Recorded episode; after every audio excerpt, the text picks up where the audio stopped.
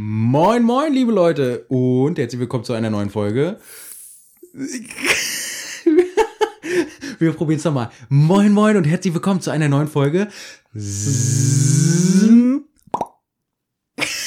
Ich habe es voll mit Absicht gemacht, einfach nur, weil ich dich ärgern wollte. Das, das sagst du jetzt so. Das sagst du so. Nein, ich Ja. weiß ganz genau, dass es nicht mit, unbedingt mit Absicht war, aber trotzdem muss ich sagen, dein Ploppen ist deutlich besser geworden als zum Anfang. du ja, ich übe das. So unter der Dusche, auf dem Klo und Ich kann mir das richtig vorstellen, wie du dann so morgens deine, deine Gesprächsübungen machst, so nachdem du dich einmal locker geschüttelt hast, so und dann machst Ja. du immer so. das, das mache ich so nach, mein, nach meiner halben Stunde Yoga im, im sterbenden Schwan. Oh, herrlich. Oh, gut. Chris, mein Hase, wir haben uns ja jetzt auch schon eine Woche wieder nicht gesehen. Oh, in der Zwischenzeit habe äh, ich mit Howie aufgenommen und ich glaube, du hast auch mit Howie aufgenommen, wa? Ja, wir, wir gehen beide mit Howie fremd quasi. Also irgendwie, äh, das ist echt eine Dreiecksbeziehung geworden, ne? Das ist Ja, ein bisschen, ja. das ist, das ist schon ein bisschen seltsam, aber Das- halb so wild. Dass die Motocast ähm, Affäre? Kommune. Achso, ja, oh ja, oh, das ist, das hast du sehr gut gesagt. Ja. Ähm, was mir da auch gerade direkt einfällt, wir haben uns eine Woche lang nicht gesehen und es ist ein Das ist bisschen was untypisch passiert. eigentlich, dass wir uns eine Woche lang nicht sehen, fällt Ja, aber, mir so auf. aber du darfst doch nicht ganz vergessen, dass wir, ich glaube, jeden zweiten Tag telefoniert haben. Ja, Also so, aber, aber nichtsdestotrotz, für euch ist nämlich auch eine Woche vergangen und in dieser Woche hat sich Chris neu verliebt. ich habe mich neu verliebt. In den Auspuff? Nein, Nein? das ist auch noch ein Thema, aber ich dachte eigentlich eher an, äh, an ein Produkt von einer Firma, die so einen Ja. Stern im Logo drin hat. Alpine Stars. Ja. Verdammte Axt. Ich, ich will diesen, diesen Rallye-Airbag-Protektor haben, den es noch gar nicht am Markt gibt. Alpine Stars, falls ihr zuhört, ich hätte, den, ich hätte den gerne und so halt. Aber pass auf, Ja. du hast mir dazu schon, ich glaube, eine halbe Stunde oder ähnliches das Ohr abgekaut. Ja. Ähm, wobei das jetzt sehr negativ formuliert. Man muss es äh, wirklich tatsächlich positiv formulieren, weil es ist echt super interessant, was ähm, in dieser Weste alles drinsteckt. Also gefühlt steckt da mehr Technik drin als äh, in einem LKW von 1970. Ja, t- total. Steckt da überhaupt Technik drin in dem LKW von 1970? Ah, Ja, doch, ich glaube schon. Also eher, so, ein eher so mechanische Technik. Halt. Ja, Also ich meine jetzt ja- elektronische ja. Technik. Ja, Radio. du hast ja recht. Und Lampen. Das ist ein Und, und ein Anlasser. Okay, ich merke schon, das, das, das gerät wieder aus dem Ruder. ja. Chris, ich möchte gerne das Mikro an dieser Stelle an dich übergeben. Äh, und erzähl mal bitte, warum diese Rallye-Protektorenweste so besonders ist. Ähm, ja, das, also ich habe mich ja ehrlich gesagt mit so Airbag-Geschichten und sowas ähm, nicht so befasst. Das, deshalb mache ich mit Taui auch nochmal eine, eine Sonderfolge dazu. Ich weiß jetzt nicht, in, in welcher Reihenfolge wann was wie rauskommt, ähm, wo wir ganz intensiv über das Thema sprechen. Aber ähm, wir haben ja heute auch noch ein, ein geiles anderes Thema dabei. Mhm. Äh, aber spannend finde ich, und das hat mich so geflasht, dass diese Dinger, dass diese Schutzkleidung jetzt intelligent wird. Ähm, und das ist halt schon cool. Also ich kenne ja so diese Airbag-Westen noch so mit so einer Reißleine am Motorrad und ähm, habe dann irgendwie das so für mich so, ja, okay, für Straßenfahrer und die in der MotoGP fahren irgendwie mit Airbags in ihrer Kombi, aber habe das für mich so, ja, als nicht weiter relevant, ehrlich gesagt, abgestempelt. Und ähm, jetzt hat die Dakar dann auch aufgrund von einem tödlichen Unfall von Paulo Gonçalves äh, reagiert und hat dieses Jahr das erste Mal ähm, verpflichtend Airbag-Westen für alle Motorrad- und ähm, Quadfahrer äh, eingeführt. Was sehr, sehr gut ist, meiner Meinung nach. Das wurde nämlich höchste Zeit. Ja, absolut, ja. Finde ich auch. Also ich sage auch, lasst das Rennen so schnell wie es ist. Ähm, Aber ich würde auch nicht noch mal jetzt eine weitere Hubraumreduzierung oder Geschwindigkeitsreduzierung einführen. Weil ich meine, letztlich bringt das eh nichts, weil wenn du dir mal überlegst, die 450 Kubik reichen für wie viel 100 PS? ja, die fahren die halt mit 70 PS und ich meine dann 350, dann fahren sie halt 150 mit einer 350er. Ja. Also ja, und, und ich, ich glaube auch, dass irgendwann, also du brauchst ja auch vor allem, um mit dem Sand zu fahren und über die Dünen und so, da brauchst du auch einfach eine, eine gewisse Leistung. Ja, total. Oder halt ein sehr, sehr leichtes Motorrad, was dann irgendwann aber nicht mehr mit Reichweite und Tank und so. Also Ich wollte gerade sagen, egal welche Kombi, ist es natürlich schwierig. Ja. Jetzt äh, aber die super interessante Frage, die ich glaube jedem Zuhörer jetzt schon unter den Fingernägeln brennt.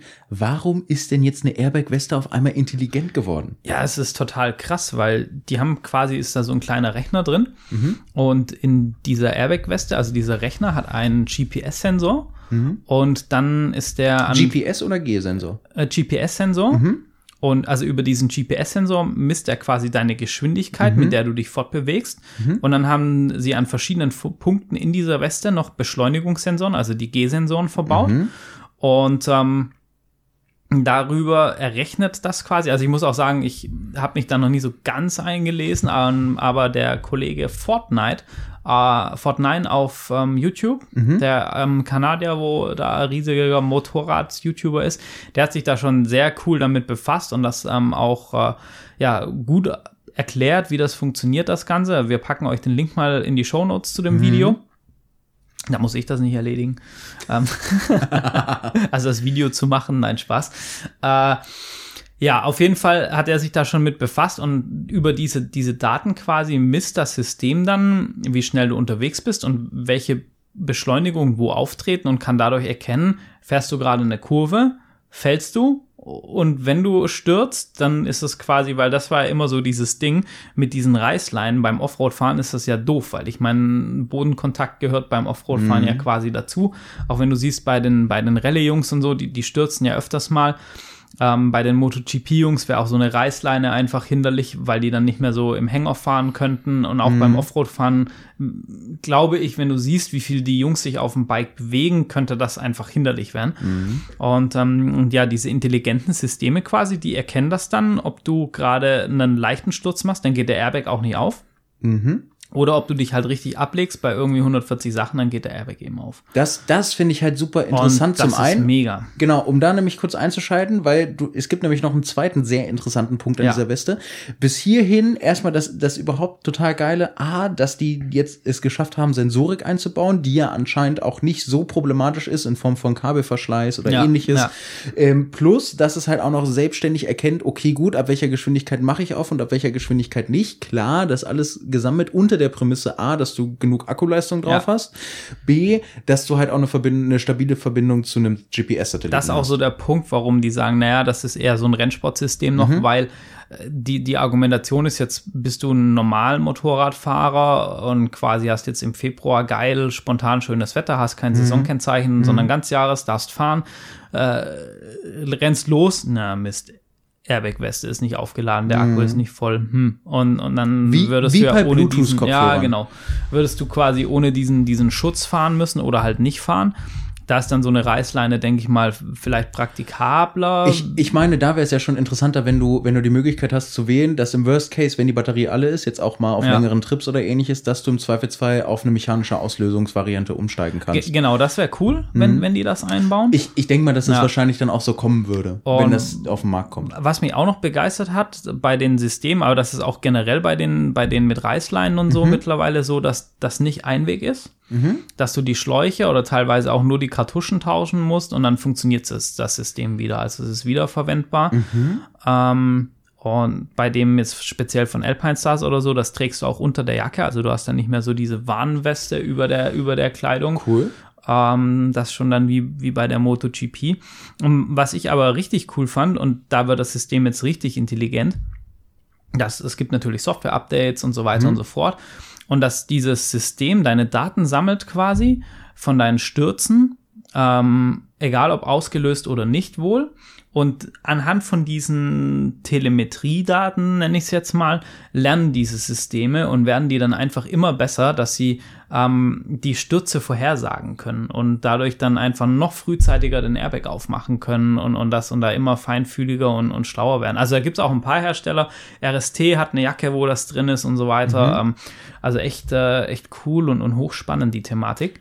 Ich wollte gerade sagen, das hört sich echt interessant an. Mir fehlt da tatsächlich auch noch ein wichtiger Punkt, denn mein Gedanke, der sich ja nicht großartig damit beschäftigt hat, jetzt mit der Weste, war zuerst, ey cool, dann gibst du jetzt, was weiß ich, wie viele tausend Euro aus für eine, für eine fucking Airbag-Weste und was machst du, wenn du einmal gestürzt bist, dann kaufst du nochmal eine neue für tausend Euro. Und Ja. das ist ja da genau nicht der Fall und das finde ich so interessant. Genau. Ich meine, mit einem mit einem Tausender bist, bist du auch dabei. Also diese teuren Systeme, die, die kosten so um die 900 Euro wohl. Ähm, Vollkommen gerechtfertigt in meinen Augen. Und dann kommt noch dazu, dass du diese, diese schlaue, diese Prozessor-Unit, ähm, die kannst du entweder kaufen Das, oder ja, du aber kannst da würde ich gerne leasen. gleich drauf ja. kommen. Da, vielleicht auf meine Frage, die an dich Ja. gespielt war, nochmal, was macht das Ganze so besonders? Ich kann es nicht nur einmal nutzen, sondern ich kann es Ja, wiederverwenden. Genau, ja. Und wie funktioniert dieses Prinzip? Ähm, da- also da gibt's auch, also gerade Fortnite hat das ganz cool ähm, aufgesplittet, dass du die Kartuschen tauschst und bei der RSD zum Beispiel musst du die Schläuche auch austauschen. Also Kartuschen bedeutet also, dass Genau, du Druckluftkartuschen genau, in deiner Druckluft Weste oder hast. Mhm. CO2 und die lösen dann aus, da kommt der Druck her.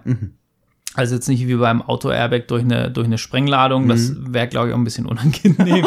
Mhm. Vielleicht.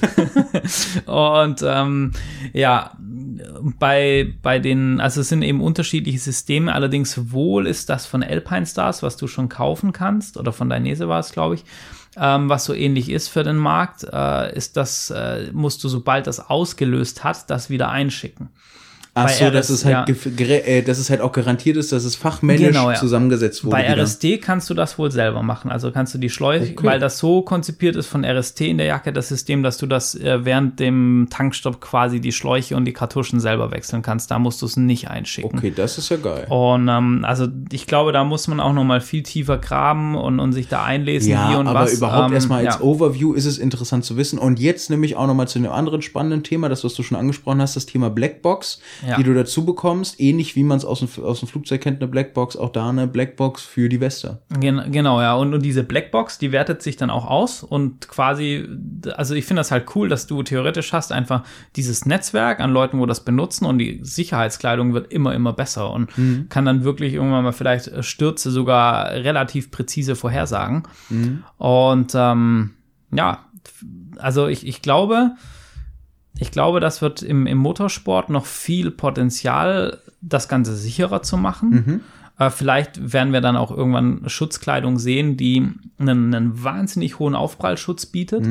Und also das im Prinzip war das, was äh, der Airbag hat irgendwie die, die 15-fache Dämpfung im Vergleich zu einem Klasse 2 Protektor. Und das ist halt krass. Und ähm, das ist, das ist halt richtig krass. Ähm, das hat auch hier der YouTube-Film, der, der sch- rechnet das ganz gut vor, irgendwie, dass du halt irgendwie beim einen hast du irgendwie äh, ich, f- 50 Kilonewton und beim anderen halt noch irgendwie 3,9 beim Ja, was und, oder Newton irgendwie was auf dich Ja. einwirkt an Kraft und nagelt mich da jetzt nicht so auf die technischen Größen fest, aber der, der Unterschied ist halt schon immens und ich, ich glaube, das kann das Ganze schon sicherer machen. Auch mh, die Akkus werden sicherlich noch langlebiger und so. Ich, ich glaube, Mhm. Ja, das, das wird sowieso. sehr, sehr spannend und ist gerade wirklich nur so ein bisschen ein Pionier.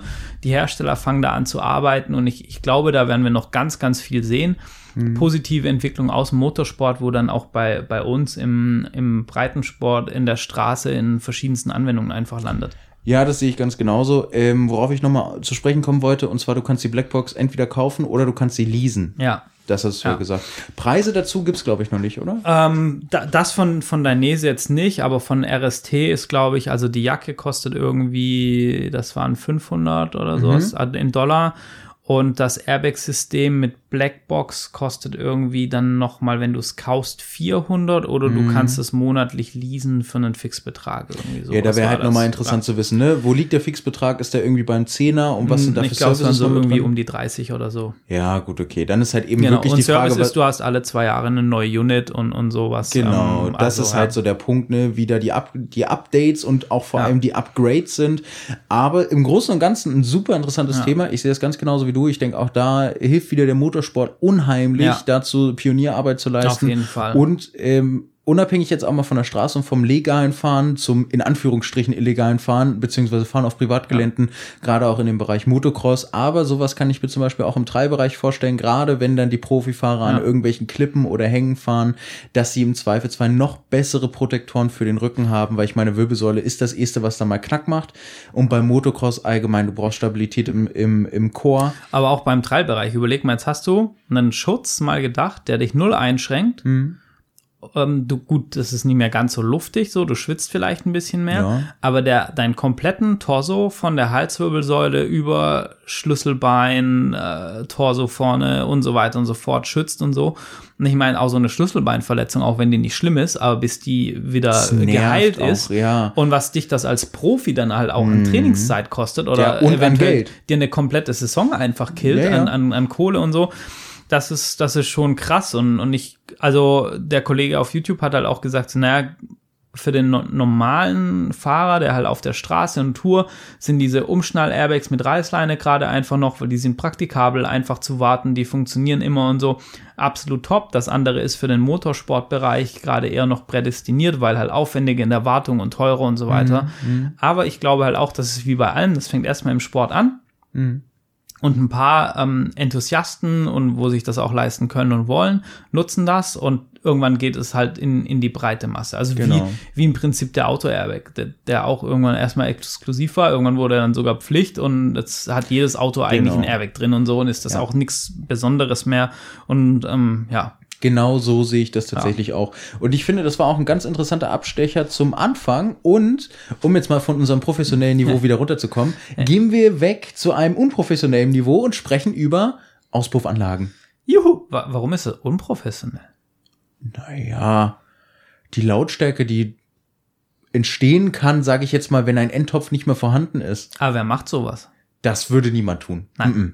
Nee, also sowas, sowas Also ich ja auch, schon, schon gar nicht. Ich würde nee, also niemals ich, die Afrika-Twin ja. ohne Endtopf anmachen und mich Nein. drüber freuen. Nein, also vor allem, ne, man, man, man wäre ja auch nicht so bekloppt, sich über Fehlzündung zu freuen ohne Endtopf. Nee. Also ich meine, wie gestört muss man denn sein, ne? Das verstehe Also ja. es wäre was anderes, wenn man das im Zuge einer Bachelor- oder Masterarbeit über Lautstärkenauswirkungen auf den menschlichen Körper machen würde. Aber dadurch, dass wir ja auch nicht studieren, haben wir sowas ja auch nicht nötig. Nee, haben, nee gar nicht. Also, also was man so, deshalb, so ne? Raudis will ich auch nehmen. Nee, also ne, wir sind ja auch beide elektrobegeistert. Wir haben, oh, wir haben ja. da einfach nichts von. Also uns macht das auch überhaupt nicht an und wir finden sowas auch nicht äh, attraktiv oder sonstiges. Nee, nee. Ja. Null, einfach gar nicht. Aber deshalb habe ich ja schon gut hingeleitet, weil wir eben nicht so professionell sind und uns da nicht unbedingt eine abgeht. Genau. okay, ich habe jetzt gedacht, ich umschreib's aber, aber naja. Ja. Aber warum hast du es getan? Und das finde ich interessant. Ah, ja, ich, ich ohne, ohne, ohne Produktbashing zu betreiben, weil ich, ich wüsste, dass, dass ich in der Versuchung wäre, Produktbashing zu betreiben. Also, oh. wenn du vielleicht den Nachteil von dem Endtopf erzählen möchtest, genau, vielleicht nicht die Marke zu sagen. einen Endtopf montiert. Mhm.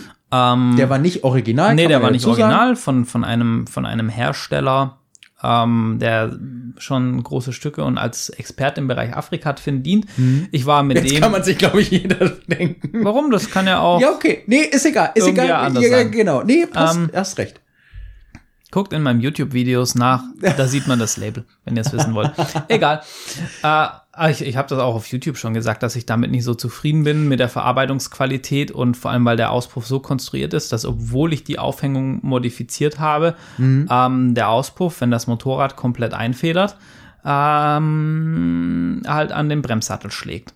Genau, Bremssattel und hat er auch am Reifen geschraubt? Nee, nee, am Reifen nicht, aber der, der halt der Schwinge, ne? hintere Bremssattel hat ja. er komplett und das Verbindungsrohr ist so ein bisschen an die Schwinge einmal gekommen. Ja, da, halt wenn du normal cool. Straße fährst, dann ist das kein Problem. Wenn du mit der Afrika-Twin durchs Gelände fährst und Wofür halt auch, sie eigentlich auch mitgemacht ja, ist. Und wenn du halt auch mal ein bisschen schneller über eine Bodenwelle oder auch mal so ein bisschen Bodenkontakt verlierst mhm. und, und so, dann, dann federt das, ich meine, das ist halt ein schweres Moped, das federt halt auch mal komplett ein, aber das muss das Motorrad ja auch können, sonst braucht ja den Federweg auch nicht. Genau, also der, der Meinung bin ich auch. Ja. Aber da ist es halt, wie du ja schon gesagt hast, dazu gekommen, dass es halt nicht so ganz pralle war. Und es war ja auch, also im Verhältnis zu anderen Motorradteilen war es günstig aber trotzdem ärgerlich in meinen ja, Augen. Ja, genau. Weil ich meine, ist es schon, es, es, es waren schon zwei, drei, vierhundert Euro, so in dem Bereich haben wir uns bewegt. Ja. Ähm, um jetzt keine genauen Zahlen zu nennen, außer du möchtest das, aber das ist dir hm, freigestellt. Ja, ne, ich, ich weiß, ich, also ich, wir haben gerade geguckt und da liegt ja irgendwie bei 380 Euro der Auspuff. Ja, aber du hast ja gesagt, das hast so. du nicht bezahlt. Aber damals war, also ist, das ist ja jetzt auch schon irgendwie ich, acht Jahre her oder so, wo ich mhm. den dran gebaut habe, irgendwie ähm, und da habe ich das nicht bezahlt, bin ja. ich mir ziemlich sicher. Ähm, ja, gut, ja. dann haut das ja hin. Aber also ich war dann halt auch schon mit der Qualität, weil das an den Nieten hat sich das immer so, sah aus, als ob da irgendwie Abgas austritt, dann mhm. hat sich das mhm. so schwarz verfärbt und so war ich einfach nicht so nicht so zufrieden mit, mit dem Ding und ähm, mein vielleicht auch nochmal, ich habe den Auspuff, ähm, auch wenn ich mich über Fehlzündungen und so ab und zu freue, nicht gebaut, weil ich ein lauteres Motorrad wollte, mhm. sondern einfach, weil du halt circa vier Kilo Gewicht gegenüber dem originalen Auspuff einsparst. Ja. Ähm, Und das Thema Gewicht wird heute in der Folge sowieso nochmal wichtiger. Oh ja, ja. Und äh, ich, ich meine ja, die, die Afrika-Fin wird deshalb jetzt nicht ein Leichtgewicht. Ja, aber, aber vier ich, Kilo sind vier Kilo. So, und wenn es halt so einfach geht und dann zumal der, der Originalauspuff halt aus, aus normalem Stahl ist, Mhm. der hat auch angefangen zu rosten. Und meine Erfahrung ist, ja, du kannst es abschleifen, du kannst es mit Auspufflack äh, überlackieren und so weiter und so fort, aber es fängt einfach immer wieder an, dann hast du einen Steinschlag Ja, und so. nee. Und da hatte ich halt keinen Bock, weil, weil ja, das habe ich gesagt, da muss ein Edelstahlauspuff dran und, und da ich Ruhe absolut und, genauso. und fertig. Und, Ja. ja. So, das war der Beweggrund und ich habe den Auspuff abmontiert, ich habe den jetzt ähm, gebraucht verkauft, also auch ganz offen mit allen Hinweisen und so weiter und so fort. Ähm, ja, und dann war er weg und dann, weil ich ja, wie schon erzählt in der letzten Folge, meinen Gleichrichter durchgeschossen habe und das alles, ähm, hatte ich dann, also tatsächlich war es so ein bisschen eher Zufall, habe ich dann den Auspuff wegmontiert gehabt. Mhm. habe ich gesagt, oh, ja, aber du wolltest ja noch gucken, ob jetzt alles wieder funktioniert und kurz deinen Ladestrom messen. und dann habe ich die halt ohne Auspuff angemacht. Ja, aber man muss auch dazu sagen, nee, du warst bei dir in der Garage, Ja. hinten drin, ein Genau, Garagentor also, war natürlich ja. offen, also das- Abgasvergiftung das- war da nicht. Nee, nee, war offen und das war auch nur kurz und so, aber es klang schon sehr krass. Ja, das glaube ich dir. Da wird das, selbst der Harley-Fahrer neidisch. das wundert mich nicht, aber ich muss ja auch ganz ehrlich sagen, ich, ich kann ich, ich kann es noch nicht mal beschreiben, was das in einem auslöst, aber es bringt einen wirklich so in, in das Alter von sechs Jahren zurück, wenn man das erste Mal ein Motorrad hört, so unter dem halt Motto. schlimm, ne? Es ist, es ist echt, man, man auch, auch gerade bei so Typen wie wir beide, wo halt einfach Ja. irgendwie es nicht schaffen, erwachsen zu werden. Ja, das ist halt. Äh, ich bin da absolut auf deiner Seite. Es, ich, ich, selbst ich fühle mich jedes Mal aufs Neue, wie Rumpelstilzchen, Leute, das durchs Pizzapause. Pizza! Ja, das kann ich noch kurz zu Ende erzählen. Ich fühle mich jedes Mal aufs Neue bei, so, bei solchen Sachen wie Rumpelstilzchen, dass, äh, der ums Feuer tanzt, äh, weil er sich so sehr darüber freut. Und jetzt entlassen wir euch auf jeden Fall in eine ganz kurze Pause. Für euch geht's gleich weiter, aber für uns gibt's jetzt Pizza!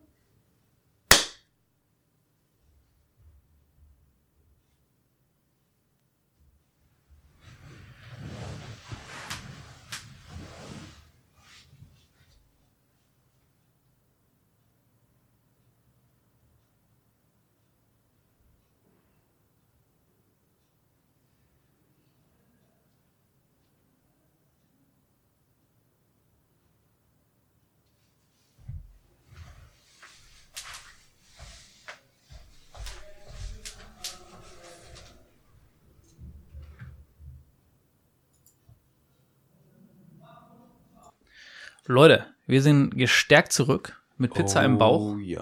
Und jetzt auch mal hier genug mit äh, Auspuff-Gequatsche. Genau, und Kram. genug mit diesem unvernünftigen Lärm, Ja. der sowieso überhaupt Schlimm. nicht gut ist für unsere Ohren. Über, überhaupt diese Motorradfahrer. Ja. Also echt. Ey, das ist wirklich Ja. schlimm. Apropos Motorradfahren. Jetzt kommen wir nämlich zum Hauptthema der Folge. Wir vergleichen Motorräder. Yay! ja, und, und zwar jetzt nicht irgendwelche Motorräder, Mhm, sondern speziell ausgewählte Motorräder. Gen genau, sondern speziell ausgewählte Motorräder. Und zwar zielt das ja auch so ein bisschen auf dich ab, mein Lieber. Genau. Und zwar ähm, habe ich ja schon seit letztem Jahr angeteased, dass ich meinen Moped-Führerschein mache. Das äh, bleibt auch noch dabei. ich muss jetzt noch den Sehtest einreichen, beziehungsweise machen, nachreichen und dann Theorie und dann noch die Praxis schon machen. Aber im Zuge dessen habe ich schon Geld beiseite geschafft und ähm, mir zur Seite gelegt für Motorräder und habe dann natürlich geguckt, welche Mopeds kommen für mich in Frage, gebraucht die Genau. in ähm, die das abdecken, was ich möchte. Und was möchte ich? Ich möchte, dass äh, klar man mit denen auf der Straße fahren kann und die auch eine Straßenzulassung haben, aber dass sie tatsächlich hauptsächlich auf Gelände ausgerichtet sind, beziehungsweise sie im Gelände sehr gut zu bewegen sind. Ganz, ganz wichtig war, war eigentlich für dich ein Motorrad, was keine Wartung braucht. Dass das nicht gibt. Ja. Ein Motorrad mit möglichst wenig. Ja, das ist halt auch richtig, das stimmt. Aber Ah. ähm, genau, deshalb hat das Ganze ja damals angefangen mit einer KTM LC4 640 Adventure. A- Aber bleib noch mal kurz bitte bei deinen so, Anforderungen, ja. weil klar, Gel Gelände fahren und so und auf der Straße, aber du hattest ja noch so ein bisschen mehr Anforderungen. Also auch mal ähm, irgendwie einen Koffer dran machen, um einkaufen Genau. zu gehen, weil du es ja schon auch so als Alltagfahrzeug und Genau, auch so ein bisschen Leben genau. ohne Auto quasi. Genau, so ein bisschen ähm, in die Richtung. Und so weiter. Genau, in die Richtung sollte es ja gehen. Ähm, das heißt, so wie Chris schon richtig gesagt hat, ne, dass ich auch mal eine Ausfahrt machen kann, dass ich vielleicht auch mal irgendwo über Nacht hinfahren kann und solche Spielereien. Darauf Dass er mit mir auf Tour fahren muss. ja, genau, das auch. ähm, darauf hat das Ganze auch ein bisschen mit abgezielt. Und also tatsächlich war für mich am meisten ausschlaggebend. Ich brauche Federweg und ich brauche ein Motorrad mit viel Bodenfreiheit und was hoch ist, weil bei meiner Größe kann ich einfach so ein, so ein Standard-Straßenmotorrad, eine Yamaha MT-07 oder wie die Dinger heißen. Oh Gott, das wäre so lustig, Ey. dich mal auf so eine, auf so eine, auf so eine, so eine kleine GS Das 500e wundert oder sowas nicht. zu setzen. Das Ja, würde äh, aussehen Es würde, wie, wie so ein Clown mit so einem Mini-Fahrrad im Zirkus. so geil, ey. es würde auf jeden Fall sehr amüsant aussehen, da stimme ich dir zu. ja, nee, aber ähm, genau, und da war es aber so ein bisschen zur Historie. Das Ganze ging los mit einer KTM LC46. Ähm, da haben wir uns, da habe ich mich dann irgendwann schnell gegen entschieden bezüglich der Wasserpumpenproblematik und allgemeiner, allgemein bekannter KTM-Problematik. Ähm, Ja, dann und, und halt auch, weil man so den Eindruck hatte, also war mein Eindruck, Ja. wir haben ja zusammen geguckt, dass wenn du die für, gut, da, da haben wir auch noch über ein anderes Budget gesprochen, aber Ja. trotzdem, dass du, dass die Dinge halt schon, weil sie geländegängig sind wie Ja. Sau und weil sie halt auch äh, einen Motor haben, der, der dazu verleitet, die, die Dinge ordentlich ranzunehmen, Ja, also weil, weil der halt schon ähm, so ein Dampfhammer ist, dass die Karren dann halt auf, auch oft relativ abgerockt sind und Ja, du da total. echt suchen musst, eine zu finden, wo du nicht sagen kannst, okay, da äh, nimmst du erstmal alles auseinander und machst am besten auch mal Zylinderkolben, Lagerschalen und so weiter und so Genau. fort neu und so. Und, und das war ja halt auch nicht das Ziel, dass du dir erstmal ein Schrauberprojekt, äh, sondern halt auch ein zuverlässiges. Genau. Also nicht, dass die KTM, die kann das glaube ich schon sein auch und so. Und es gibt auch Leute, wo damit viel fahren. Aber da halt eine gute zu finden, die gepflegt worden ist und so, die, die nicht Mhm. im Gelände zusammengerockt wurde, das ist glaube ich schon schwierig, weil die Dinger halt ja auch leider schon eine ganze Weile nicht mehr gebaut werden. Genau, das ist der Punkt. Und wenn man so ein bisschen bei eBay rumguckt und mal so ein bisschen den Markt beobachtet, dann sieht man auch klar, natürlich Angebote zwischen 1000 und 2000 Euro. Die sind aber, so wie Chris schon gesagt hat, ziemlich runtergerockt und gute KTMs, LC4 640 Adventure im guten Zustand, kosten auch jetzt immer noch zwischen 3 und 4, 5. Das war so der, die letzte Preisrange, die ich gesehen hatte. Jo. In dem Zusammenhang gut. Genau, nach KTM kam... Wollen wir uns kurz nochmal, Nein. dass wir die Nein. technischen Daten nein, der KTM? Nein, nein, das kommt danach. Ich will jetzt kurz den Okay. Weg erzählen und dann danach die technischen ihr seht, wir sind Weil- voll vorbereitet und haben So Struktur. sieht's aus. du bist nur das fickerig auf die technischen Daten, endlich den Vergleich. Da kommst du auch noch zu, das darfst du Nein, auch aber sehr ich dachte, wir zeichnen erst ein. Ja, nein, nein. Okay. Das kommt erst später. Gut. Erst bin ich, dann kommst du.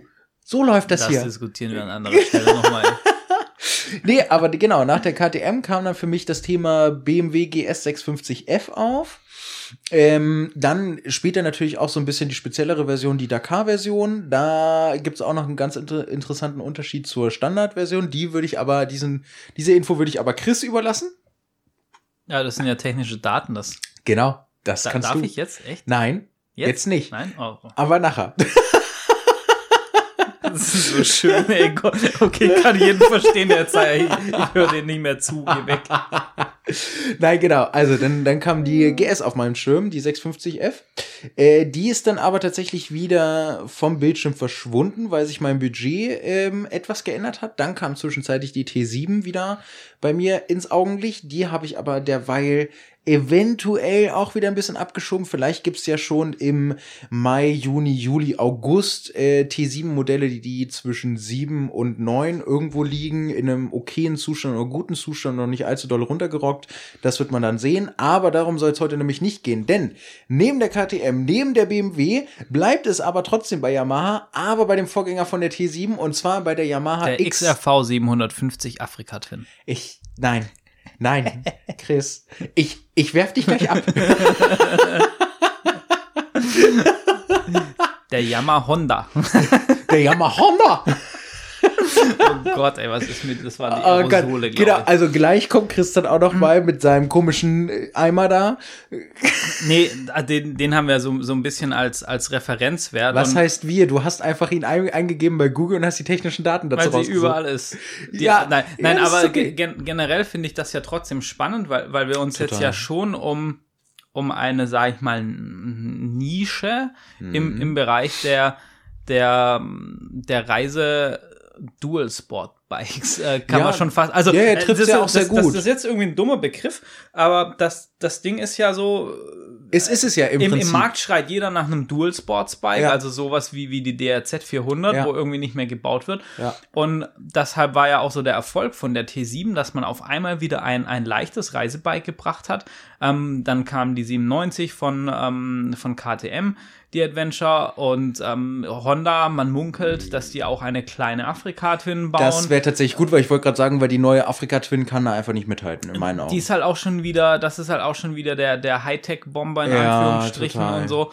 Ähm, und, und deshalb wa waren wir oder du ja halt auch auf der Suche nach was, was genauso diesen Spagat schafft, volle Alltagstauglichkeit, möglichst leicht, Mhm. möglichst geländetauglich und trotzdem auch noch einen gewissen Langstrecken- und Reisekomfort. Genau. Und, und da wird's dann halt auch echt schwierig, was zu finden, weil eine Afrika-Twin erfüllt das halt nur sehr bedingt. Beim Also- Gewicht ist sie halt raus. Gen genau, das spielt damit rein, plus das Ganze in einem Budgetrahmen zwischen 4 und 8000 Euro zu finden.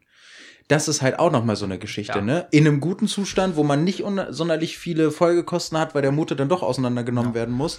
Das war da echt das Ding. Und als letztes Moped, was momentan bei mir ganz oben steht, was es vermutlich auch werden wird, äh, die Yamaha XT660Z. Die wurde nämlich, glaube ich, bis 2018 gebaut.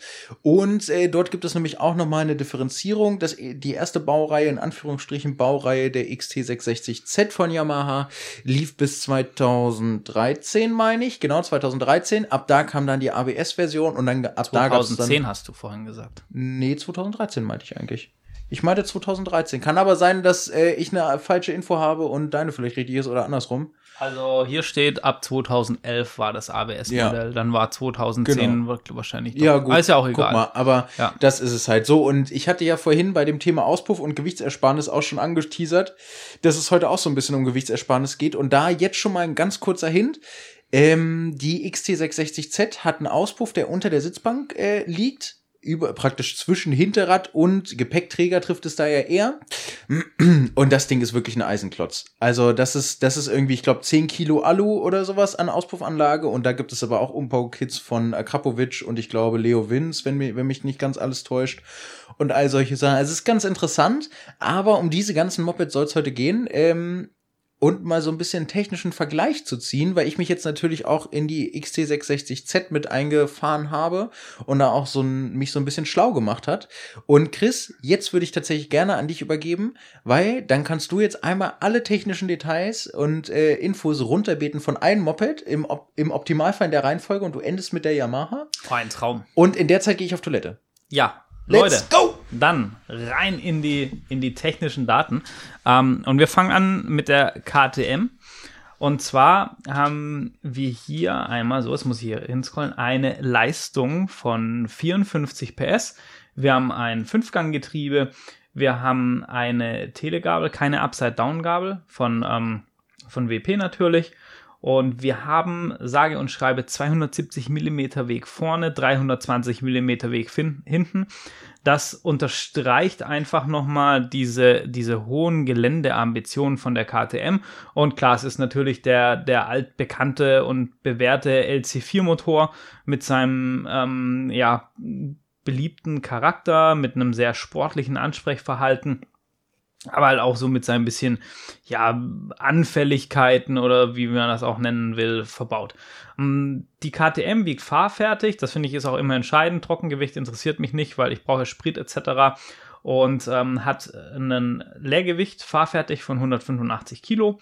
Und wir haben 28 Liter Sprit an Bord. Das ist natürlich echt cool. Und bei einer Reichweite von 5,4 Litern pro Kilometer ist sie angegeben. Also auch selbst wenn ich mit, mit 6 Kilometer rechne, äh, äh, mit 6 Kilometern, ja, mit äh, 6 Litern rechne, dann bin ich da auch irgendwo bei 300, 350 Kilometern. Also habe ich schon wirklich eine gute Reichweite, äh, wo ich mit dem Motorrad erreichen kann. Was ich persönlich an der, an der KTM eben schon sehr cool finde, dass sie noch so diesen, diesen alten Rallye-Look, Rallye-Charme aufgreift und das ganze Motorrad schon sehr deckermäßig, abenteuermäßig daherkommt und da irgendwie, finde ich, auf, auf so einer emotionalen Basis einen schon, ähm, schon gut anspricht. Jo, springen wir weiter und zwar die BMW F650 GS. Hier muss man eben sagen, für die Alltagstauglichkeit und Zuverlässigkeit ist die BMW, also auch nicht in der Dakar-Version, ein absoluter Top-Tipp, weil die hat einen Rotax-Motor ein, äh, eingebaut.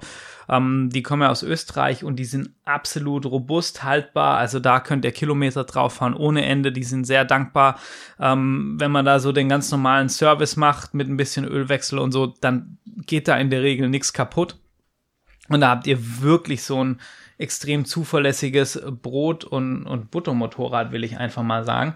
Die bringt eine Nennleistung von 50 PS, ist im Ansprechverhalten und so sicherlich nicht so sportlich und so aggressiv wie die KTM und hat ein Leergewicht von 192 Kilo in der GS, äh, in der Dakar-Version, genau. Und der, der wesentliche Unterschied zwischen der normalen F650 GS und der Dakar ist zum einen mal der Federweg. Und zwar ist der bei der, bei der Dakar-Version im Schnitt um gute 40 Millimeter mehr vorne und hinten. Was, was schon echt ein Wort ist. Ja, ne? das ist schon echt ein Wort. Also, wo halt auch nochmal zeigt, dass die, dass die Dakar da wirklich ähm, deutliche Geländeambitionen hat. Und jetzt muss ich hier einmal kurz nachschauen. Und zwar ist, ähm, ich weiß jetzt gerade nicht, wie viel. Ähm, so, doch genau die Sitzhöhe. Und zwar ist die äh, Dakar um gute, äh, Moment, äh, genau, die ist auf einer Sitzhöhe von 87, während die normale auf 82 Zentimeter ist. Also 5 Zentimeter Höhenunterschied bei der Sitzhöhe. Oh. Für dich kein Problem mit deinen ich, geschmeidigen 1,50 Meter Beinlänge. genau, das ist der Punkt. ähm, aber für, ich sage mal, für kleinere Personen, also ich kenne auch ähm, einige Leute, die, die eben die normale F650 GS fahren, weil die mhm. sagten, sie wollten was Reiseenduro-mäßiges fahren, was leicht ist, zuverlässig, aber auch nicht so hoch. Mhm. Und das funktioniert mit dieser F650 GS ganz gut. Die kann man auch tiefer legen. Ja. Und also wenn ihr kürz, in Anführungsstrichen kürzere Beine habt einfach, dann ist die Dakar wahrscheinlich dann nicht die richtige Variante, wenn ihr sagt, die BMW ist für euch spannend. Genau, wo, wo, was man aber auch dazu sagen muss, 5 cm Höhe, äh, mehr Sitzhöhe heißt aber auch nicht gleich 5 cm mehr Bodenfreiheit. Nee. Wobei jetzt in, in dem Fall, wir haben 40 Millimeter mehr Federweg, dann also kommt das so plus minus, minus genau. hin, ja. Ähm, was man halt auch dann nochmal sagen muss, dass diese 5 Zentimeter, das klingt mal nach nicht so viel, aber du musst ja die Schrittbogenlänge und so, wie du auf dem Motorrad sitzt, und da können 5 Zentimeter echt einen großen Unterschied machen. Ähm, zwischen Umfallen und nicht. Ich habe gerade wieder zwei Gedanken, nicht, entschuldige. Ey. Fünf Zentimeter können da einen großen Unterschied machen. Ja, das, äh, ja. Okay, mach einfach weiter. Du hast es so schön live. professionell ja. gemacht. Äh, und du hast es wieder. Ne, es tut mir leid. genau, die, die BMW wiegt ähm, 193 Kilo, Schrägstrich 192 Kilo. Die, die Dakar-Variante ist ein Kilo leichter. Keine Ahnung, wo sie das eingespart haben. Wahrscheinlich ähm, an GFK oder sowas. irgendwie, irgendwie an GFK, wo, wenn man sich dann die KTM nochmal nochmal aufruft, eben sieht, dass die mit 185 Kilo schon ein paar Kilo leichter ist, 7 Kilo, aber jetzt auch nicht so ich, überzubewerten ist, ich muss man tatsächlich, ehrlich sagen. die KTM wäre 148. Nee, nee, nee, die wiegt 100, voll, voll getankt, fahrfertig. Ah, alles klar. Okay, ja, dann. Also Le Leergewicht war sie bei 158, aber ja. halt mit, ich meine, die hat auch irgendwie 28 Liter Sprit an Bord. Ja, gut, dann ähm, ist klar. Da kommt halt ein bisschen was zusammen. Und ähm, ja, Tankinhalt bei der BMW ist übrigens ähm, 17,3 Liter. Davon sind 4 Liter Reserve. Also das ist schon so ein Punkt, wo ich sage, die wird vom Verbrauch her ähnlich sein wie die mhm. KTM, irgendwo bei, bei 5, 6 Litern liegen. Ähm, da aber das ist doch, glaube ich, auch Normalverbrauch, oder nicht? Ja, genau. Aber da habe ich halt schon eine deutlich geringere Reichweite mit den 17 Litern im Vergleich zur KTM, die 28 ja, Liter Sprit an Bord das hat. Das ist ein enormer Unterschied. Ähm, das, das ist dann halt auch schon wieder Anwendung geschuldet. Wenn ich sage, ich bin hauptsächlich in, in ja, Zentraleuropa unterwegs, also ist das kein Problem. Ja. Wenn ich jetzt auch schon sage, ich fahre irgendwie hier nach, äh, keine Ahnung, Finnland oder so vielleicht auch, ja, zur russischen ja. Grenze, wo nichts ja. los ist, oder Marokko, Mongolei, keine Ahnung, ähm, dann ist das tanktechnisch vielleicht schon schöner, einfach so ein bisschen Reserve zu haben. So, und wie, wie von dir gewünscht, enden wir bei der Afrika-Twin. Äh, bei, bei hey, hast du deine Honda schon gemacht? Nein, die habe ich tatsächlich noch nicht gemacht. So, soll ich sie noch machen im Vergleich? Also ich hätte sie jetzt eher so als, als Spaß eigentlich. Ja, dann, ja, aber dann lass uns da ruhig mal zum Schluss nochmal drauf aber eingehen. Dann lass können, uns mit der Honda wir, ruhig wir abschließen. Sie dann einfach nochmal als ähm, als Abschluss nehmen. Weil das ist, glaube ich, ja. echt interessant. Genau, jetzt kommen wir, kommen wir zu Yamaha. Also die hat auch einen Einzylindermotor drin. Also sind alles Einzylinder-Bikes, die drei, muss man sagen. Das ist halt auch ähm, so, so ein Ding. Ich fahre gerne Einzylinder. Ich, ich, Ich mag auch. das. Ähm, ich mag das Ansprechverhalten. Ich mag die Motorcharakteristik. Aber es ist halt auch, also man muss das schon mögen, sage ich mal. Weil du hast klar. halt einen, einen Motor, wo einen anderen Charakter hat wie einen Zweizylinder einfach. Genau, und man muss aber Ähm, auch dazu sagen, ich weiß nicht, wie es bei dir ist, ich kenne ja sowieso nur Einzylinder, ich glaube du Ja. auch, ne? Mit deiner Dominator davor, die war ja, glaube ich, auch ein Einzylinder. Die Honda ist ja ein V-Twin. Ähm, Ja. Dann äh, das erste Moped, auf dem ich rumgefahren bin, war auch ein Zweizylinder. Das war eine kleine Chopper. Ach, ähm, ja, mein ich- mein ja, Dad seine, okay. die ich auch schon ein paar Mal gefahren bin, ist auch ein Zweizylinder. Ich bin auch schon, schon eine Dreizylinder war es, glaube ich, gefahren. und gut, also ich bin okay. schon, schon Also- verschiedene also schon Motoren da einiges. gefahren. Ja, gut, okay. genau, und bei mir ist es jetzt zum Beispiel Ja. so, ich bin, ich kenne nur Einzylinder, ich bin nur Einzylinder Ja. gefahren und ich liebe die Charakteristik von Einzylindern, dass die halt brachial sind und dass die so ein bisschen anders sind. Ge genau, ja. Aber es ist halt auch cool, wenn du, wenn du, also jetzt gerade im Vergleich ähm, Einzylinder und der Zweizylinder Mhm. von der Afrika Twin, wo ich halt so den besten Vergleich habe, du hast beim Einzylinder so diesen Punch unten raus Mhm. und dann oben hin wird er eher ein bisschen ruhiger und bei dem bei dem Twin, bei dem bei dem V-Twin von der Afrika Twin hast du halt das ist eher wie so ein Triebwerk, Ja. dass du halt einfach permanent Schub durchgehend hast. Ja, so. okay. Und und natürlich unten nicht so ganz diesen brachialen Antritt raus Mhm. und ähm, bei, bei einem, bei so einem reinen Zweizylinder oder so hast du halt schon wieder ein, ein ganz, da brauchst du andere Drehzahlen und so. ist Ja, anders auch gut. irgendwie cool. Aber also ich mag Einzylinder einfach auch sehr gerne. Äh, kommen wir zur Yamaha, bevor wir uns in Einzylinder-Philosophien verlieren. Das ist ein Argument. Die Yamaha hat ähm, mit 48 PS mit am wenigsten Leistung von Mhm. den drei Bikes, zumindest auf dem Papier. Ähm, äh, Höchstgeschwindigkeit brauchen wir uns nicht angucken. Sie hat eine Sitzhöhe von 89,6. Also das ist schon auf Sport-Enduro-Niveau, Genau. was dir entgegenkommt, Genau. was für einige Leute eventuell aber das K.O.-Kriterium sein kann. Deshalb unbedingt Probe sitzen. Aber da kurze Info, um kurz einzuhaken, es gibt tatsächlich Mopeds am Markt, äh, auch die XT660Z, die tiefer gelegt sind, auch mit Eintragung. Ja, das ist, also das gibt's mittlerweile Gott sei Dank für, für Ja, für alle, so für alle jedes, ne? Mopeds, Mhm. ähm, zumindest von den Größen. Jetzt kommt der, der entscheidende Punkt, was du ja schon angesprochen hast, dass Yamaha war, äh, ganz ehrlich, diesen Move verstehe ich echt nicht, warum sie das gemacht Das haben, außer sie dämlich. haben aus dem Markt gesagt, Leute, die 89 Zentimeter sind Ja. zu viel von der Sitzhöhe.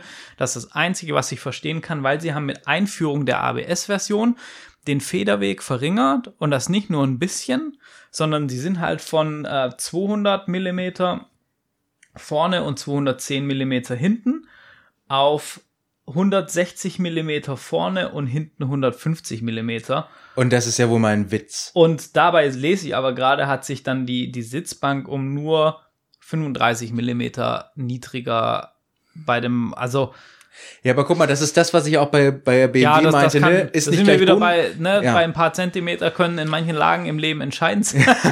Also Respekt, den, den hast du sehr flüssig rausgebracht. ja, ist schon, schon geil, ne?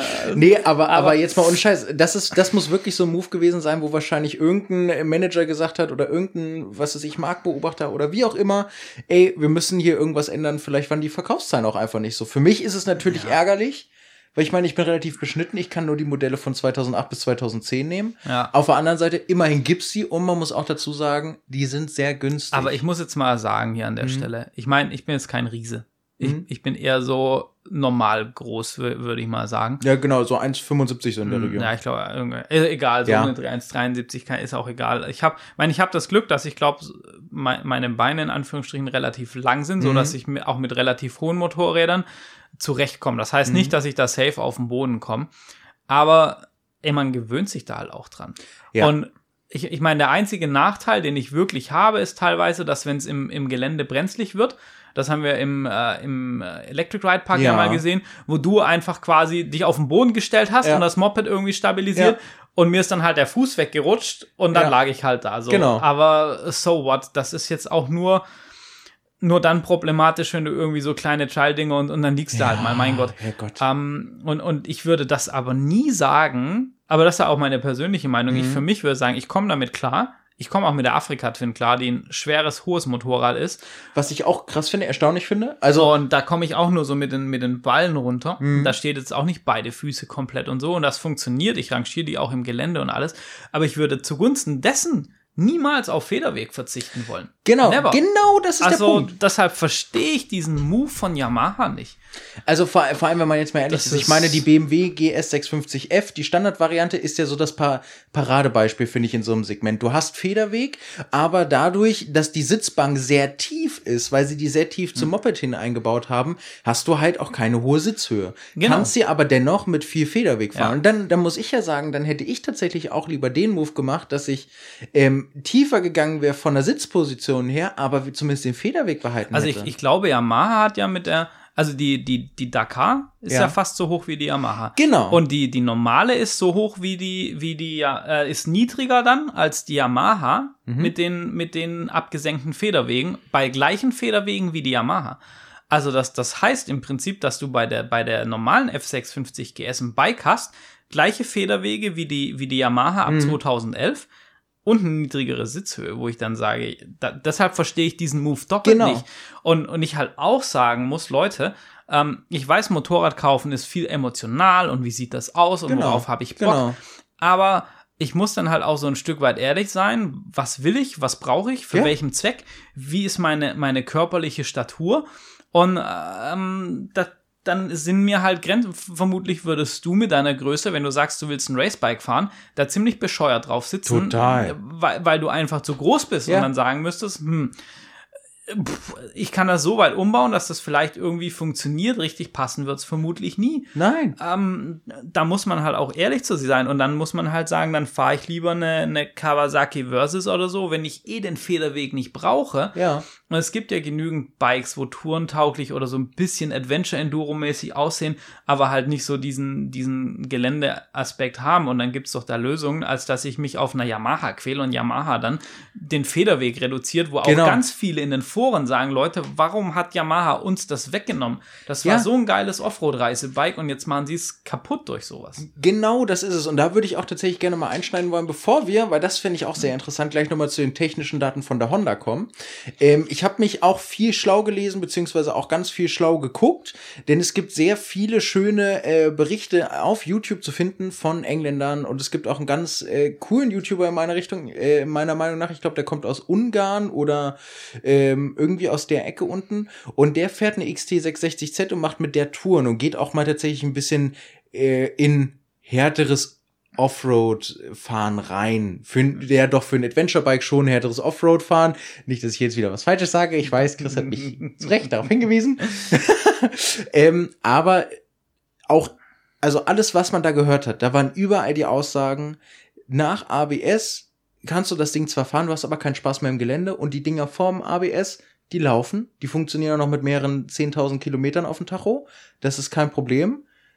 Und im Gelände hast du mehr als ausreichend PS und durch den Einzylinder, dadurch, dass da unten wohl ein bisschen wuchtig ist, ähm, oder, oder ausreichend wuchtig, sage ich jetzt mal, interessiert dich sowieso nicht die Endgeschwindigkeit, weil du kaufst dir ja nicht so ein Motorrad, um schnell zu fahren auf der Straße. Also die T7 ist ein gutes Beispiel dafür, dass das auch funktioniert. Aber in dem Preissegment finde ich, und man muss jetzt auch mal dazu sagen, ich glaube, die, die Yamahas, die liegen irgendwo bei, ich habe jetzt letztens eine gesehen von 2009, die liegt bei 425 Festpreis oder Ja, VB. ja. Irgendwie sowas war das. Die, die haben auch eine, eine sehr ähm, konstante Fanbase, Ja. die, die Yamahas, muss man, Also- muss man sagen. Was, was aber auch da sehr interessant zu beobachten ist, dass die, ähm, dass die XT-Modelle stark im Preis gesunken sind, also tatsächlich grob ein Tausender seit Anfang des Jahres. Und zum Jahreswechsel hin war die XT660Z noch konstant zwischen Ende 4 bis so Mitte, Ende 5000 Euro äh, budgettechnisch einzuplanen. Jetzt mittlerweile ist es so, dass man sie zwischen 4, 2 und 5 äh, in einem recht guten Zustand tatsächlich auch noch bekommt. Und das finde ich erschreckend, ähm, erstaunlich, aber für mich natürlich jetzt aus Käufersicht relativ positiv, weil bei mir wird es jetzt wahrscheinlich so sein, äh, dass ich mir den Chris schnappen werde eventuell und vielleicht auch schon vor Saisonbeginn ähm, zuschlage bei einem guten Motorrad. Oh, Einfach dann auf kann ich die auch Probe fahren. Ge genau, weil da musst du sie Probe fahren, weil, weil der Punkt ist einfach, wenn ich dann in der Saison nach einem Moped suche, wird es einfach endlos teuer. Das ist nicht gut, wenn ich was Probe fahre. Dann will ich es meistens haben. ja, aber es ist ja verhältnismäßig günstig. Genau, ja, genau. ähm, um, um die Yamaha noch mal kurz abzurunden, und zwar, ähm, ich habe noch nicht gesagt, die hat 23 Liter Tankvolumen Sehr bei einem sehr moderaten Verbrauch, so dass du mit dem Moped auch 350 Kilometer, hast du gesagt, hast du so in den Foren rauskommst. Genau. Also gute, gute Reichweite. Und ich habe jetzt hier gefunden, sie wiegt ähm, 206 Kilo vollgetankt. Und das ist allerdings. okay. Ähm, also sie spricht, sie ist, ähm, sie ist äh, schwerer als, also mit die schwerste im Bunde. Mhm. Und ich denke, zum Motor muss man, muss man nicht viel sagen. Das ist halt einfach, also so dieses Bilderbuch, japanische Uhrwerksqualität, Ja. läuft, läuft, läuft, Öl nachkippen, Genau. eine neue Zündkerze hier und da, ähm, ist gut. Und das ist aber halt auch, wo ich sage, wenn, wenn du dir halt das auch anguckst, 48, äh, 58, äh, 48, doch, 48 PS Mhm. auf einen, einen 660 Kubik Motor, den du bei moderater Drehzahl, weißt du, das sind halt auch Daten, Ja. das ist logisch, dass das alles hält. Genau. Das ist nicht, nicht irgendwie 70 PS aus 450 Genau. Kubik gequetscht Genau. oder so es, irgendwas. es ist keine Hardcore-Überlastung der Materialien. Das funktioniert halt einfach. Stabil und lang. Und ähm, de- deshalb ist, glaube ich, auch die, die Yamaha, wo jeder sagt, ja, das ist nicht so das, das mega spritzigste Bike und so. Die, die ist jetzt auch nicht das, das also zum Frauenaufreißen an der Eisdiele oder so. Ja, Herrgott. vermutlich. Also es funktioniert mit unserem Hobby generell Nein, nicht. ich, ich wollte gerade sagen, Ja. aber wir haben ja auch den Vorteil, dass wir es ja auch nicht mehr müssen. Ge genau, ja. Das ist äh, egal. ähm, aber dass das halt so ein ultra zuverlässiges Reisebike ist mit ganz, ganz hohen Offroad-Ambitionen. Und ich glaube auch, das ist jetzt bei dir nicht der Fall, aber ich glaube auch, wenn jemand sagt, ey, such was Zuverlässiges, um erste Offroad-Erfahrungen zu sammeln, wenn, Mhm. Total. wenn die Höhe passt, Ja. das ist ein Bike, was dich nie überfordert Genau. Was dir aber viel Sicherheit gibt und mit Ja. dem du viel Spaß haben kannst, was aber auch einen, einen Umfaller und so easy wegsteckt, weil die robust ist einfach auch von der Verkleidung und so. Das ist, glaube ich, schon, schon ein cooles Teil. Genau, einfach. also, Ja. also so sehe ich das Ganze tatsächlich auch. Deshalb tendiere ich auch tatsächlich äh, am Anfang zu der, um dann noch mal ein bisschen zu warten, dann vielleicht den nächsten Sprung zu machen. Es gibt unter anderem, das ist mir noch eingefallen, äh, es gibt einen Briten, der hat ein Review zu der Maschine gemacht. Der hat sich das gekauft, um äh, in Großbritannien so ein paar kleinere Rallye-Veranstaltungen mitzufahren oder, oder Enduro-Veranstaltungen tatsächlich schon. Und der hat gesagt, selbst für schwereres Gelände ist dieses Motorrad noch mehr als ausreichend und agil genug, um da durchzukommen. Dort wurde auch empfohlen, ähm, auf andere Reifen wohl umzusteigen. Ich weiß nicht mehr genau welche, die, den Kettensatz eventuell anzupassen auf eigene Bedürfnisse. Aber der allergrößte Punkt war tatsächlich die Abgasanlage beziehungsweise den Endtopf äh, anzupassen und ich glaube empfohlen wurde Akrapovic oder halt eben Leo Vince oder ein anderer Hersteller, da bin ich mir gerade ein bisschen unsicher. Ich glaube Arrow hat für die auch hergestellt, einfach weil man dort zwischen fünf und acht Kilo, glaube ich, sogar sparen kann. Also sehr, sehr viel. Das ist, das ist übrigens auch noch ein Punkt. Ähm, du bekommst für die Yamaha alles an Zubehör, was Ja. du brauchst für die Reise, Ja. um die Offroad tauglicher zu machen, whatever. Also du, du kriegst äh, Koffer, Schutzbügel, Motorschutz, whatever. Also du kriegst alles, was du dafür brauchst einfach. Jetzt will ich das Ding kaufen. Ihr, sollte Motorradverkäufer werden. Ja, so, so, so das Gefühl habe ich. Das ist, das ist schlimm, ja. S- Sautos Motorshop. Könnte passen. G könnte passieren. ähm, ja. Sehr, ja, soll ich mal kurz die, die Afrika-Twin gegenüberstellen? Ich bin ja gerne, weil jetzt habe ich tatsächlich so zuletzt noch den Eindruck bekommen, dass die Yamaha eigentlich so der kleine Bruder vom Gewicht her zumindest von der Afrika Twin sein könnte. Ja, nicht, nicht, nicht ganz. Ähm, so, also, Afrika-Twin. Ich gehe jetzt mal speziell auf die RD07, also mein Modell ein. Ja, nachvollziehbar, weil da hast du deine Erfahrung auch gemacht. Also sprich gebaut von 1993 bis 2005, von den Motorrädern jetzt das älteste überhaupt in der Reihe. Also ich glaube, Mhm. das älteste war die, LC4. war die LC4, die Mhm. 98 oder Mhm. 998 kam Ja. die, glaube ich, in den Markt. Also drei Jahre nach, ähm, nach dem letzten Modell von der RD07. Und ähm, bis 2001, äh, Schrägstrich 2000, wurde die, die Afrika Twin überhaupt gebaut. Danach Mhm. gab's die ja dann nicht mehr. Und ja, wir haben hier, das ist, äh, habe ich schon gesagt, ein Zweizylinder in ähm, V-Anordnung, der, der berühmte V-Twin. Ähm, wir haben 60 PS an Bord. Oh, das geht aber. Ich habe tatsächlich mehr, mehr erwartet. Nee, nee. Und das ist ja aber auch wieder das. 60 PS aus 750 Kubik, Ist zwei halt Zylindern. vollkommen okay. Deshalb findest du halt Afrika-Twin, die irgendwie 150.000 Kilometer gelaufen sind Und die der Motor, und der Motor noch nie einmal offen war. Genau, und die werden wahrscheinlich genauso viel schaffen, ohne dass der Motor einmal auf ist. Easy. Also Ja. das, das ist so bei, bei 80.000 sagen die ganzen, ja, ist ja gerade mal eingefahren Ja, und so. Also das Ja. ist halt auch so wieder das, das ist kein Leistungswunder, aber durch den, durch den Charakter von diesem V-Motor hast du halt einfach immer schönes Drehmoment und so und Ja, fährt sich dieses klasse. Motorrad echt, also sehr gern, auch Pässe und so, mir macht Ja. das ja unheimlich viel Spaß. Ähm, logischerweise ist das keine Rennsemmel, aber wollte ich auch nicht, sonst würde ich ein anderes. Moped fahren. Klar. Äh, Es ist halt so. Ähm, Genau. Wir haben eine Sitzhöhe von 86 Zentimetern. Mhm. Also auch schon relativ hoch. Die Afrika Twin baut halt auch ein bisschen breiter als die anderen Bikes, wo wir jetzt angesprochen haben. Ja. Ähm, die hat ein Trockengewicht von 205 Kilo. Boah. Trockengewicht. Ey, trocken so schwer genau, wie die dann, XT dann sind, voll. jetzt muss ich, jetzt muss ich nachdenken. Äh, Ölmenge waren irgendwas um die drei Liter. Ich weiß, oh Schande, ich weiß es nicht mehr auswendig. Ja. Aber so um die, um die drei Liter, Ja. ähm, was du an Öl drin hast. Und bei meinem Modell sind das 23 Liter Sprit, was du an Bord hast. Wie viel hatte die LC4 nochmal? 22? 28 Liter hatte. Die LC4 hatte den größten Tank von allen. Ne? Was? Warte mal, Genau. die LC4 hat 28 Ja. Liter und selbst seine Twin hat weniger? Ja, ich meine, die LC4 kommt aus, ist ja komplett abgeleitet von dem Ja, Dakar-Bike. gut, klar. Und, und das war die Zeit, wo die, wo die be- bei der Dakar mit, mit 50, 60 Liter Sprit an Bord Ja. durch die Wüste gegondelt sind. Gut, klar, Das logisch, ist, aber, ja. aber trotzdem. Aber nichtsdestotrotz- 28 Liter ist halt eine Ansage. Ja, genau. Und ich hätte halt gedacht, dass die Twin auch einen deutlich größeren Tank hätte. Nee, hat sie, hat sie tatsächlich nicht. Und also die Boah, Twin, krass. die ist angegeben mit so, ich glaube, 6 Litern Verbrauch auf 100 Ja. Kilometern. Ähm, aber hängt arg ab von der Fahrweise. Ja. Also in, in Skandinavien bin ich die Twin, weil du halt ja nur 80 fahren darfst, Ja. überall bin ich die Twin unter 5 Liter gefahren.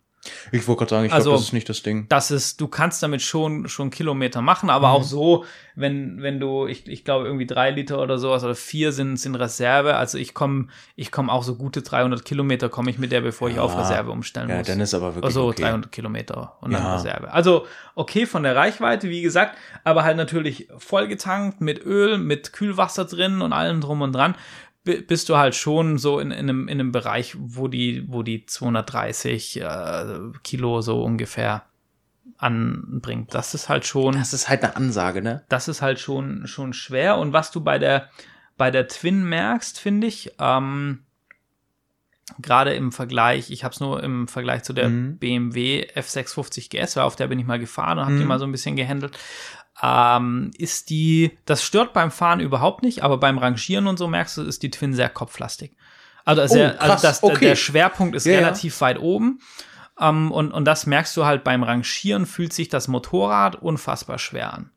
Boah, Und, und so. Also das, ähm, we- wenn du da auch dann im Vergleich, äh, witzigerweise das Motorrad von, von meinem Dad, der fährt so, ein- so ein Retro-Bike, eine, eine Kawasaki W650.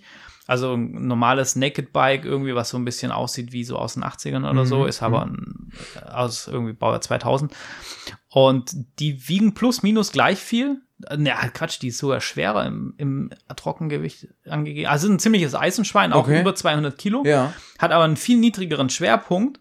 Und die, wenn du die schiebst, dann denkst du echt, das Moped ist locker 50 Kilo leichter als die Afrika. Krass. Aber, aber da sieht man auch mal wieder, was so dieses Thema Schwerpunkt und auch vor allem so ein bisschen Fahrwerk alles ausmachen Ja, kann, ne? da- das Gute ist, beim Fahren merkst du es nicht bei der Twin. Und die Twin hat ähm, 230 Millimeter Federweg. Da stimmen die Angaben aber hier nicht, weil der Federweg hat sich ähm, beim Modellwechsel von der RD04 auf die RD07 um 20 oder 30 Millimeter verkürzt, sodass meine 210 Millimeter Federweg vorne hinten hat. Ach krass, selbst die hat zwei. Aber, aber was, weißt du, was ich auch interessant finde, Mhm. dass die sich irgendwie, also warum pendelt man sich oder warum pendeln sich alle Hersteller so um die 200 an? Also, weißt du, es würde mich halt interessieren, Mhm. was ist der Grund? Sicherlich wird das ja irgendwelche Ingenieurleistungen haben oder halt Erfahrungs. Na, ich, ich glaube, Grundlage? Ich, ich, glaub, ich glaube halt, weil die Bikes dann hauptsächlich auf der, also doch größtenteils eher straßenlastig bewegt Ja. werden. Also war ja auch bei der Afrika Twin so oder siehst du bei den ganzen GSen äh, etc. und so weiter und so fort. Hon Honda, Honda Transalp muss ich gerade Ja. auch dran denken. Das ist ja eigentlich auch so ein Beispiel, ne? Die, die Genau. Ich glaube, die hatte generell weniger. Müsste jetzt nachgucken. ja, ich, ich meine auch, die hatte generell weniger, aber die, die Offroad-Potenziale steckten drin ja. Oder stecken immer noch drin heutzutage, aber sie wird halt nicht großartig Offroad gefahren, sondern ist halt mehr auf die Straße ausgelegt. Genau, und, und selbst wenn du ja mit denen auf Tour fährst, wo du sagst, fährst du Offroad, also zumindest wir in, in Deutschland, Schrägstrich Mitteleuropa, haben ja immer de- den Punkt, dass, dass bis du zum Offroad fahren kommst, musst du erstmal hinkommen und dann fährst du Genau. auf der Straße. Genau. Und ähm, ich, ich glaube halt einfach, dass so ein, so ein 300 Millimeter Fahrwerk ähm, auf der Straße mit schnellen Kurven und Pässe fahren und so irgendwann Ja. nicht mehr so geil funktioniert. Ja, nee, dann- dann weil du zu du- viel, zu viel Mhm. Federweg hast oder du musst es so knallehart schrauben, dass du dir die 300 Millimeter Federweg auch wieder sparen Ich, kannst. ich wollte gerade sagen, ich, ich glaube, das ist dann wieder so eine Geschichte, wo du dann schon wieder so viel Ingenieursleistung in die Ausklügelung deines Federsystems in, ähm, investieren müsstest, dass du halt sagen kannst, über den Knopf kannst du von Genau. Straße weg zu Offroad und dann sind es aber schon wieder so viele Kleinigkeiten und so viele Punkte, wo halt auch Probleme entstehen Ja, dann bist können. du halt beim, beim semi-aktiven Fahrwerk, was irgendwie, was du jetzt, äh, also kannst ja kaufen Ja. so, aber ich weiß nicht, ob die, das könnt ihr mal in die Kommentare schreiben, wenn da einer sowas fährt, irgendwie so eine Multistrada oder ich glaube, BMW hat das bestimmt mittlerweile auch mit aktivem Fahrwerk, wo du einstellen kannst mit Fahrmodi und so, ob die auch die, wie beim Airride, beim Auto quasi, die, die Fahrwerk, die Federwegs- oder Fahrwerkshöhe verändern können, das weiß ich nämlich gerade ehrlich Ah. Ja. gesagt gar nicht. Und ich, ich glaube halt, dass diese 200 Millimeter so eine, so eine technische Grenze sind, wo du, wo du das Fahrwerk gut abstimmen kannst, dass du sagst, das funktioniert auf Straße sehr gut, das funktioniert auf Offroad auch noch sehr gut bis zu einem gewissen Grad. Das ist ja auch in, in der Enduro-Zeitung, wo ich lese, da bauen die eine, eine T7 auf Rallye um. Mhm. Auch so hört man das halt immer wieder, dass wenn du die T7 das Potenzial ausschöpfst und seit Poltaris und Co. wissen wir ja, dass die viel Geländepotenzial hat, ist die Federung das, was als erstes an die Grenze kommt. Und ich glaube halt einfach, dass es so ein Kompromiss ist, wo in beiden Bereichen noch, noch gut funktioniert und deshalb landen die da. Genau. Genau. Ja, Das- so, das, das- ist das im Prinzip das. Gegenüberstellen von der, von der Afrika Twin. Halt deutlich schwerer, ein deutlich massiveres Bike. Mhm. Ähm. Ich, ich muss sagen, ich finde es tatsächlich sehr interessant, jetzt auch nochmal so, so diese, diese Zusammenfassung, weil natürlich unterscheiden, unterscheiden sich die Mopeds, ähm, was Qualität angeht, Laufleistung, ähm, was weiß ich, PS auf Kilozahl runtergerechnet oder, oder, oder, oder auch Sitzhöhe, Federweg, wie auch immer. Aber nichtsdestotrotz, ich finde, in so einem gewissen Grundsatz oder in einem Grundtonus sind sie alle gleich und sie Ja. zielen auch in die gleiche Richtung Ja. ab. Und das finde ich dann wiederum interessant, wie Motorräder, die prinzipiell oder theoretisch gesehen auf dasselbe ausgerichtet sind, unterschiedlich verarbeitet werden und auch unterschiedlich eingestellt werden, um trotzdem denselben Zweck grob zu erfüllen. Ja. Und das finde ich tatsächlich sehr interessant. Und ich, ich glaube auch, dass sie, dass sie einem aber auch zeigen, dass du für ein relativ schmales Budget in Anführungsstrichen ja, ähm, schon trotzdem sehr viel Motorrad bekommen kannst, ja, mit dem du viel machen kannst, mit dem du viel Spaß haben kannst, mit dem du wirklich von Offroad über Touren ähm, bis hin zu Alltag einfach einen, einen, einen coolen Begleiter hast und ähm, wo du halt auch sagen musst, ja, ähm, das ist echt ein, ein geiler Start in, in diese, in diese ganze Thematik und wo vor allem man auch sagen muss, selbst wenn du dir so ein Bike kaufst und du dann sagst, boah, ähm, nee, ich will jetzt doch auf äh, ein Straßenbike oder ein moderneres Bike Mhm. oder was auch immer umsteigen. Äh, wenn, wenn du die nicht irgendwie um den nächsten Baum wickelst in der, in der, in der, ähm, im Gemüse, dann verkaufst du das Motorrad plus minus zu dem Geld, wie du sie gekauft hast. Weil, gut, Yamaha ist jetzt durch die neue T7 so ein bisschen Klar, gefallen, logisch. aber die Twin zum Beispiel, ich glaube, Die die, Preise, die haben sich einfach nicht verändert, seitdem ich meine Twin vor circa zehn Jahren gekauft habe, eher sogar ein bisschen wieder gestiegen. ja, Ähm, die KTMs sind auch die LC4 ultra preisstabil. Ja. Die, die F, die F650 GS. Ich meine, wenn du, wenn du, wenn du ein. Moped für 1,5 kaufst, um Ist damit das reinzuschnuppern, das verkaufst du halt auch wieder für Ja, 1,5. Da- genau. Und ob die 10.000, drei- oh, ne, 10.000 nicht, aber ob die 30 oder 50.000, gel- das ist halt auch egal. Genau, das ist der Punkt. Und ich finde, auch da ist vielleicht nochmal wichtig zu sagen, weil wer was für einen schmalen Taler sucht, der kauft eine BMW 650. Ja. Weil da muss man auch sagen, das ist auch wieder ein Motorrad, wo viel Potenzial drinsteht, wo man erstmal eine, Grund, eine gute Grundbasis hat, wenn man sich das kauft. Und ich habe schon gesagt, und der Rotax-Motor, mit dem hast Ja. du keinen Stress. Genau, Der, der, genau. Der, der läuft einfach. Genau, der ja, will nichts von dir, der genau. fährt. Das ist halt so das Ding. Und das ist halt eine super geile Basis, um dann sukzessive, Stück für Stück, das Ganze so in die Richtung hin weiter auf, Schrägstrich auszubauen, wie man es ganz gerne haben möchte. Ja. Und ich glaube auch, dass so eine BMW 650 auf Offroad umgebaut super geil performen kann. Auf jeden Fall. Also das Bike kann halt mit dir, wenn du Bock hast zu schrauben und umzubauen, anzupassen, kann das wachsen. Und ähm, wenn, wenn nicht, dann machst du halt kein Geld damit kaputt. Genau. Und, und das ist halt echt eine, eine coole Sache. Da hast du, wenn du dir eine, wenn du jetzt heute eine neue Sport-Enduro äh, kaufst und die fährst, dann machst du mit dem definitiv wesentlich mehr Geld kaputt als mit sowas. Genau so ist es. Und ich glaube, in Anbetracht der Zeit würde ich jetzt auch tatsächlich schließen wollen mit dem kurzen Hinweis, nächste Woche habe ich eine Yamaha. Ich, ich werde dich drauf ansprechen. Ja, in dem Sinne, danke fürs Zuhören. Ja, genau. Vielen lieben Dank auch an dich, Chris, dass du die technischen Daten rausgesucht hast und äh, kurz überbrückt hast in der Zeit, wo ich äh, gesprintet bin.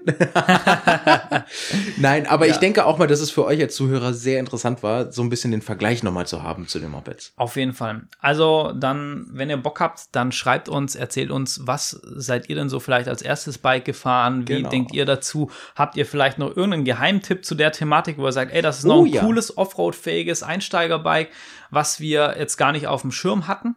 Genau. Also, also was da vielleicht auch interessant wäre, wenn man so ein bisschen Regularien haben will, ein gutes Offroad-Bike, also Dual Sport, ich möchte reisen, ich möchte aber auch gute Offroad-Fähigkeiten haben und es sollte nicht teurer als 7000 Euro sein. Genau, und eben auch entsprechend haltbar, wartungsfreundlich, also Genau. keine, keine Serviceintervalle von irgendwie 1000 Kilometern oder 15 Betriebsstunden oder sowas. Ja, genau. Jo. Das ist doch perfekt. Und damit können wir auch schließen. Und ich wünsche dir, mein Lieber, und euch Zuhörern einen ganz wunderschönen guten Morgen, guten Abend, gutes Wochenende, guten Start in die Woche, je nachdem, wann ihr es hört. Für uns heißt es jetzt erstmal, wir machen uns ein schönes Wochenende. Das kann ich nur so zurückgeben an dich. Bis dann, macht es gut. Ciao, ciao. Ciao.